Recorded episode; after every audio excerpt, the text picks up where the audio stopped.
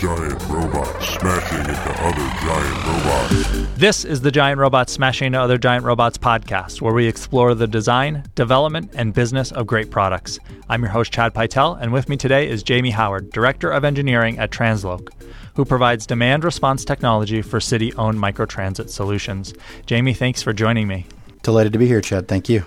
So demand response technology for city-owned microtransit solutions is a little bit of a mouthful, so you want to break that down and explain exactly what it is TransLoc does?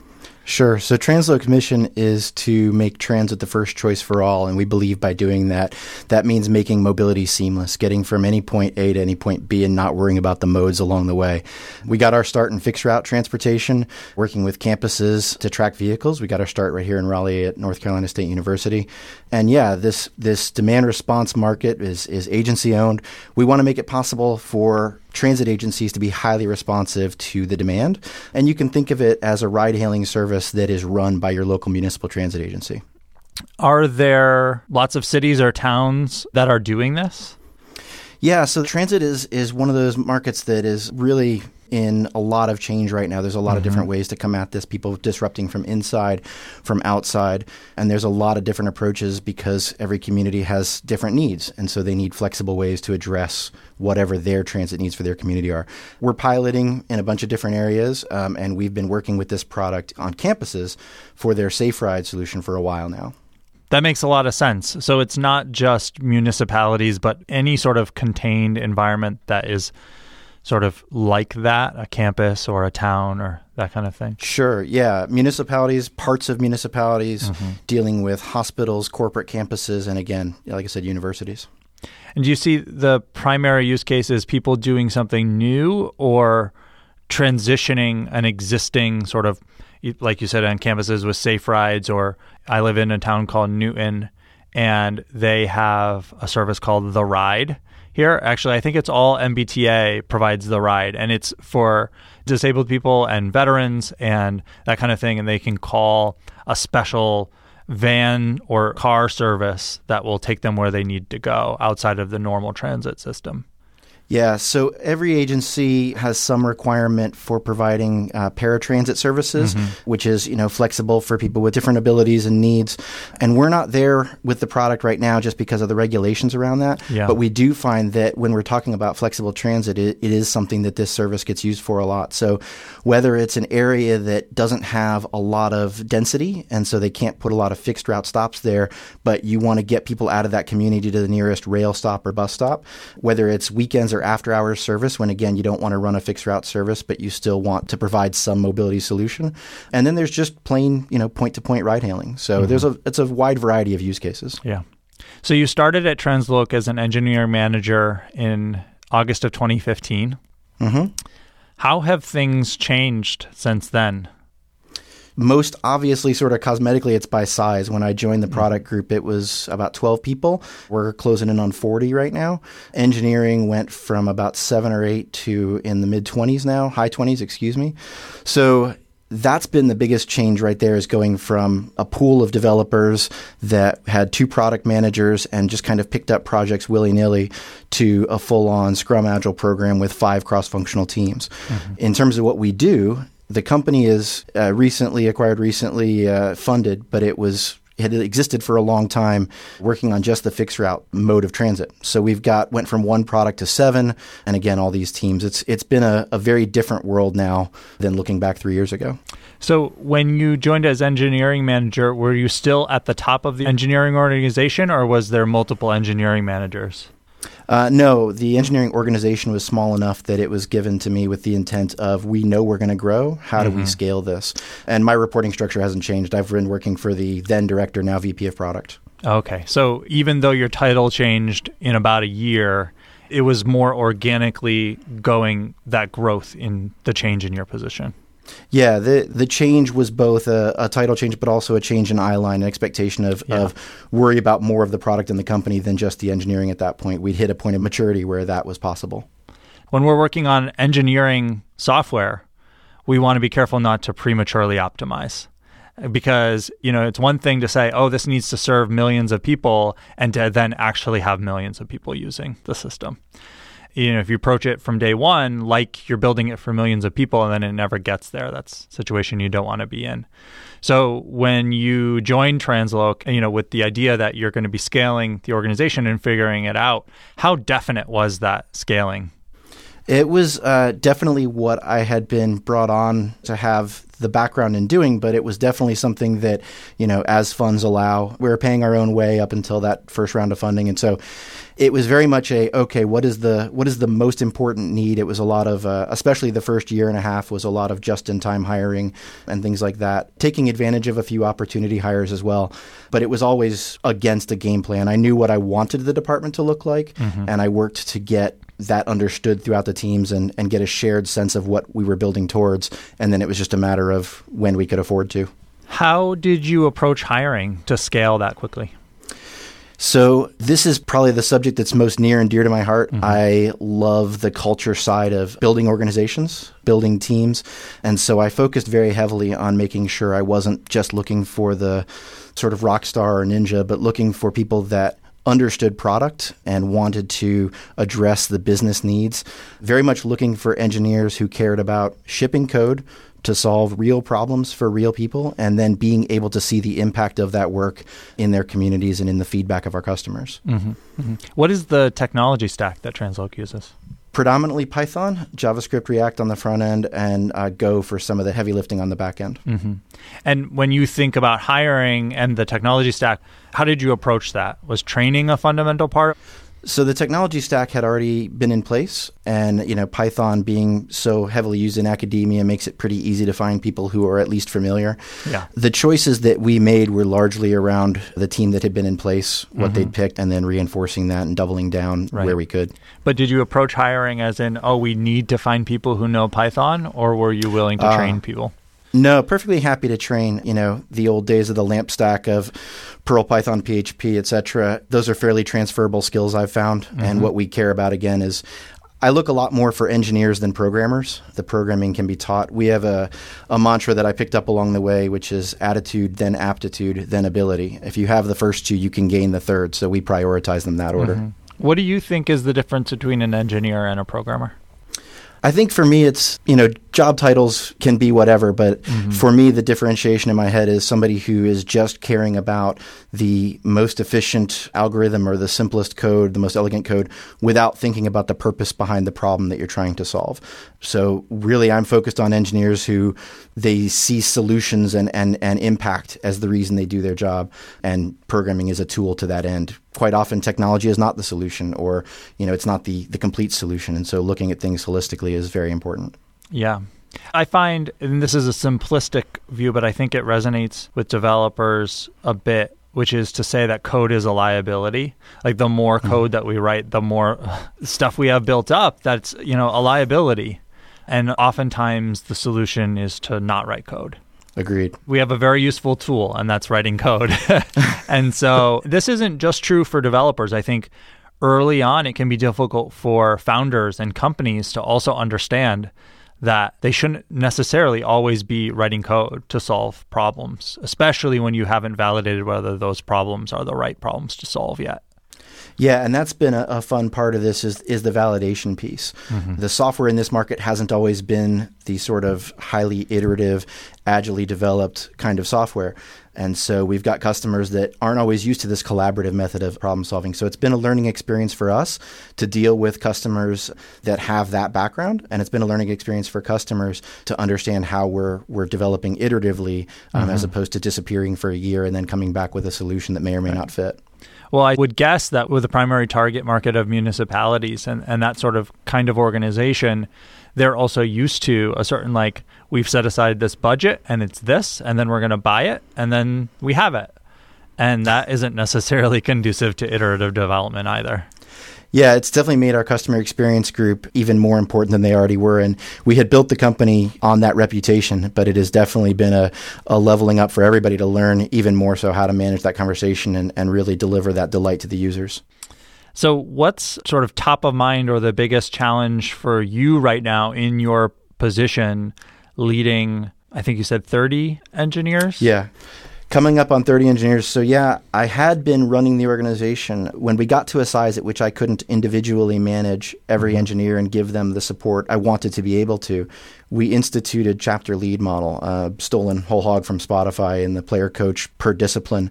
And that worked for us for a while. We've made a change recently to switch to dedicated hands-off engineering managers. Mm-hmm. I've hired the first of those. I've got one more open position to fill for that. And so a lot of this for me is understanding how to divvy up the work of that engineering management and hand off something that I've been so deeply attached to for so long. Yeah. So you're hiring externally to fill those dedicated engineering manager positions? Yeah, we went through an internal round first before we opened externally, but that's the case. Yeah. Did you fill any of them internally? No, we did not. Mm-hmm. This is one of the things that I've heard a lot of people struggle with, both at a personal level, but at a company level as well. Like personally, you know, engineers don't necessarily want to move into management or are worried about losing their ability to code. And I've also heard from people at companies that work at places with dedicated engineering managers, some of whom are non-technical in nature, that also has very positive stories because those people are really good at what they do, if they're allowed to be, and they're actually equipped to do the job. Yeah, that's very much our strategy, is this idea of having multiple paths to advancement. So very recently, we put into place a competency model that describes 5 levels from associate to contributing to senior to staff to principal engineer to allow for an advancement path for engineers that want to continue to grow, gain responsibility, have a bigger decision space without, as you say, giving up that technical side. On the management side, we definitely focus on people that care more about building teams than building product at this point, and have moved to that point in their career where they're definitely thinking in terms of servant leadership, being a force multiplier. And it's difficult. We did interview internally. In some cases, I had reports that I hadn't properly prepared. And that's something that I'm having to learn as well. There's still plenty for me to learn about this job. I led leaders in the Army, but doing it in the civilian world is still something I'm getting the hang of. And the mistakes you make along the way are about people at this point. So it really does stick with you. It really hurts, but the lessons stick too. Yeah, it strikes me as you lay out this idea of that, you know, we have a technical tracker, non-technical tracker. It doesn't seem that unique. Like I've talked to lots of companies who end up in that model, but yet it seems so difficult to get there. Yeah, I agree. It's not unique. It's something that I've seen in places. The U.S. Army used to do it once upon a time, got rid of it. And I'm always surprised when it's not present, but it is insanely difficult to manage. Objectively qualifying people's skill sets is really hard to do. Yeah. And the sort of internal status that can be granted or taken away, and the ability to abuse the model. The model, when you have, let's say, a less than high performing team that doesn't trust each other, you can have that model really set you up for failure instead of the other way around. So it was a long time to get it in place here. Some of that's just the administrative work involved, but a lot of it was getting our culture into a place where it would benefit us instead of hurting us. Yeah. And I think that to me seems the key is it's sort of like the premature optimization thing that we started the conversation with. Like if you go into a small team and try to institute that kind of structure, it's not right for that team at that point in the company's life, that kind of thing. You almost need to evolve to it over time to have it really stick. Yeah, and you have to have an organization big enough to justify multiple levels within a single discipline. Again, if you've got a senior engineer with no one to teach or an associate engineer with no one to learn from, it doesn't make a lot of sense. And that adaptability was a big part of it. When I walked in, you asked about having a plan. I looked at the team that didn't have any dedicated QA and said, well, that's obviously what I need to hire first. But after watching the team for a few months, I noticed that most of our issues, whether it was an outage or not, was coming from the system level code and the different problems with the stack or the architecture, not the software itself. And so the first hires were actually build and operations group that was focused on both the deployment but also the tools for that deployment. And then we came back around to QA later. So it is that just-in-time hiring, and this is just just-in-time process. It's a similar idea. Yeah.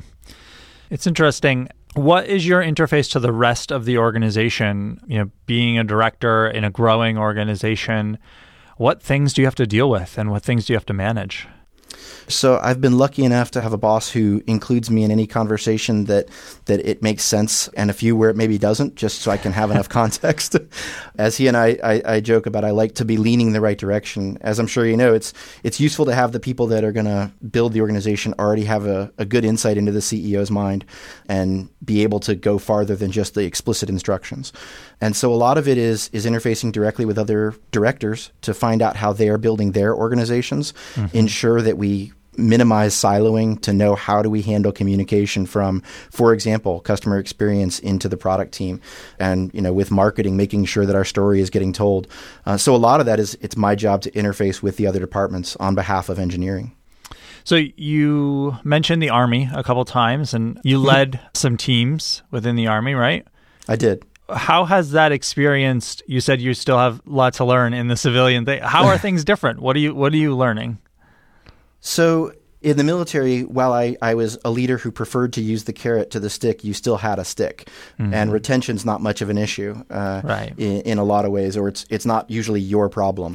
Mm-hmm. And so managing almost exclusively by carrot and investing in people in a different way. In the military, in the infantry at least, you spend so much time with these people that you get very good at being both a leader and a friend, or you don't succeed as a leader.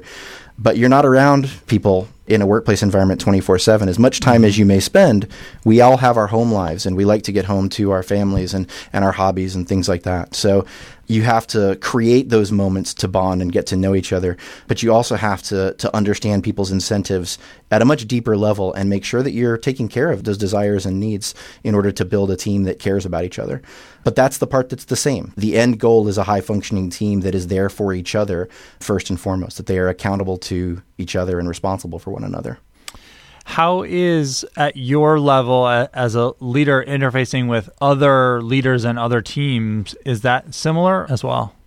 Sure. Well, let me ask you this. I don't know what exposure you've had to working with veterans, but is your perspective more informed by Hollywood or practical experience? Because that's one of those things that I have to face off with. Let's assume, so we have several veterans who work at ThoughtBot, but let's assume that the audience's perspective is probably more informed by Hollywood.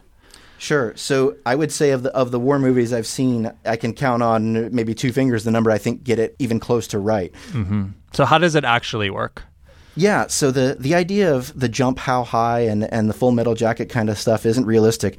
One of the things that's the easiest way to explain it intuitively is if you've got a rifle squad in the infantry of 9 soldiers, if one person is trying to fire all 9 rifles, that doesn't go very well. Mm-hmm. So as you can imagine, you spend a lot of time training and making sure that each of these people are fully competent to man their weapon, but also that every scenario that comes up, you've rehearsed it over and over so that when you are in the real situation, the team knows what you're going to order before you order it, and the team knows they can rely on each other. And so for me, that's been the markers for me to look at a high-performing team. And it's also been the marker for me to work with other people, is to understand what do they value in their teams, whether it's the team of my peers and colleagues or the teams that they run in their organizations. What do they identify, and how do I, one, create the teams around me that I like to work on, but also understand their values as well and incorporate that into how I work. Mm-hmm. I've thought before about this idea of rehearsal and how in business we can practice through doing, but we don't necessarily ever rehearse. And I haven't just thought about it in the military aspect, because I've also done a lot of theater and stuff myself. And it's the same thing there. We rehearse before performing, but in a lot of our work in industry and in our work, we don't rehearse. I don't know if you have any thoughts on that. Yeah, it is something I think about. As somebody who believes in Agile and thinks Scrum is a great tool to get there, I find that quite often when you're dealing with a small team that's just on the cusp of adopting that new process, it can sometimes be a little performative. Mm-hmm. And so teams kind of are like, we don't need this ceremony, or we don't need this level of formality. And to my mind, I always think of that as sort of a rehearsal. If you enforce that full formality until the habits are strong, you are in a sense rehearsing for when the process becomes more needed. Yeah. And so I have thought about that. We do the same with incidents. So even a very simple incident, we still do a formal sign-off. We close the incident. We do an RCA, just so that those habits are ingrained enough that when the real incidents come, the scary ones, we go to the safe process automatically. It's less popular now, but there was Rails Rumble, which was a 48-hour sort of programming competition where you design and build a product in 48 hours. And it wasn't real, right? But it was a way to sort of like under pressure in a very short period of time have to basically rehearse. It was a good opportunity for us, especially since we're a consulting company, which is outside of the bounds of normal client work. There's no client watching. We get to rehearse this thing that we do every day. So that was one thing that I thought about in my past in terms of sort of a rehearsal environment. Did you guys get the outcomes you expected out of that? Yes. And it was also validating as well in small ways. Like at ThoughtBot, we do test-driven development. And it was really validating to see that we could still design, build, and launch a full product in 48 hours and not compromise on test-driven development. That's awesome. The validation you get out of that, like you say, it instills tons of confidence. Yeah. Yeah, it does. So are there any other things that stand out in your mind as lessons from your prior career in the military to what you're doing now? Yeah, definitely. I think one of the ones that has been really in my mind for about the past 6 months now is this conflation of simple and easy and complex and hard. And I think that it's an easy mistake to make. I make it every day. But it's one of those things when you're paying attention. And again, I keep coming back to Agile. It's a big part of how I run organizations, and my beliefs, the values are core to how I work. But there's nothing in there that's terribly complicated. Right. You know, various methodologies can get as complex as they want to serve the needs of various businesses that want some part of Agile. But at the end of the day, what makes it work is the discipline to do all the little things more right than wrong every day. You're going to make mistakes, but getting it right more often than you get it wrong. And the answers, when you say them out loud, seem extremely simple and kind of, you know, of course. But the hard part isn't the answer. The hard part is doing it. Yeah. And that's definitely been on my mind as we scale to how do we teach, you know, as we triple in size, essentially, is one of the hiring plans I'm looking at. How do we teach that when we're outnumbered 2-to-1? So you alluded to the scenario before where people feel like they don't need that. The idea that every individual thing in Agile is pretty intuitive. And it's like, well, that's what I would do anyway, or it's just common sense, right? And I think that causes people to dismiss it and take it for granted and then not actually do it. Yeah, and that's where, for me, the team accountability comes in. Yeah. The way we learned Agile at TransLoc was different than how I had learned it in the past, which was sort of a start at the beginning of the PDLC and run it through from discovery on in. What we did this time was we actually just started with stand-ups. They had a stand-up in place, but it was not that effective. People were just talking to their ticket, and no one was really paying attention to the other tickets on the board. So we changed that, and we did that for about 2 weeks, and then practiced it a little bit more. And then we formalized a sprint that was nothing but a document creation sprint. Style guidelines, write up some specs for some linters, talk about what doneness criteria and acceptance criteria were, and create those in a 1-week sprint. And doing that taught them planning and a retro and a review. And we kept doing that, sort of working from that smallest element of the stand-up out until the point where we got to discovery. And what I found that did is it gave the engineers a hunger for the next ceremony, because they knew in planning what the output of that planning was going to go into, i.e. their daily stand-up. They knew in the grooming that they did for the first time what that output should look like going into planning. And yeah, it was very much that same idea of like, how do we teach this so it's so intuitive that there's no desire to end run the process? Yeah. You also avoided what I think is a big mistake when companies or teams try to implement Agile, which is, it's like, this is what Agile is, and we are going to start doing it. And it's like everything on day one, or a trainer, someone external comes in, and they don't have any context on what the team is actually doing now or how it's actually functioning. And it just doesn't work. So doing it more iteratively with a lot of context of where the team's at now and meeting the team there and then bringing them along is a much better strategy. So you also avoided that pitfall. Yeah, I don't know if you've ever seen in the movies or TV when you see cops or military guys going through a building to clear it out, and how sort of slow they move in almost ballet-like motions. But it's this idea of slow is smooth and smooth is fast. If you go too fast in those cramped hallways or in furniture-filled rooms you don't know, you will trip, you'll fall, and it'll get worse instead of better. And so it was the same idea here of we'll go nice and slow, we'll wait till people are ready for the next thing rather than forcing it down anyone's throat. And yeah, it took hold in a big way, and the teams run that process much more effectively than I ever could at this size. Yeah. One of the things that I've felt over the years in that process as well is that if you believe in that, then it means that not every team is going to be exactly the same at exactly the same points.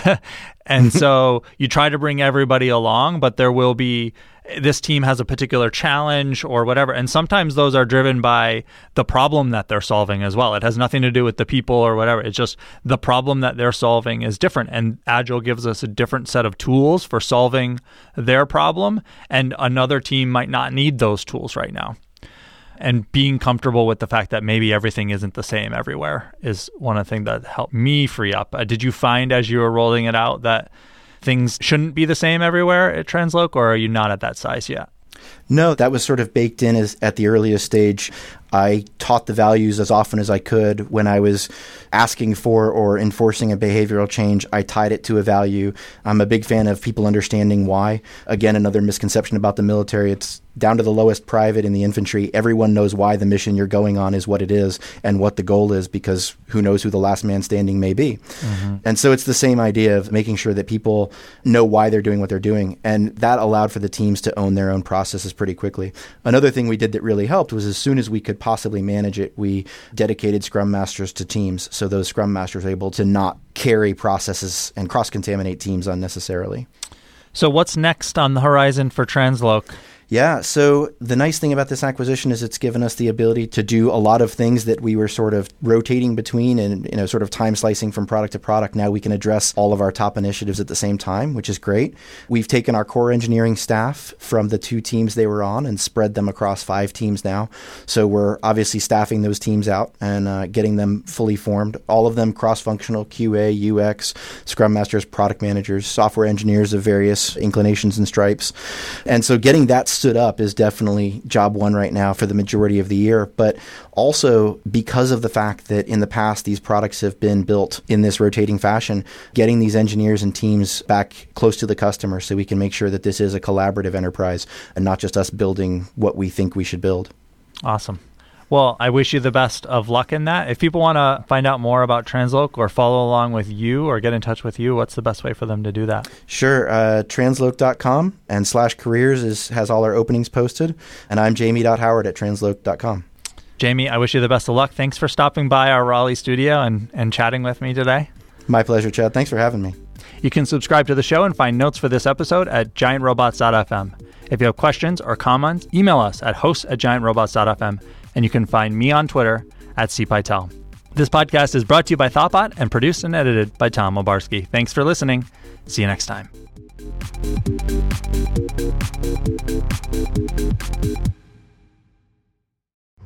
This podcast was brought to you by ThoughtBot.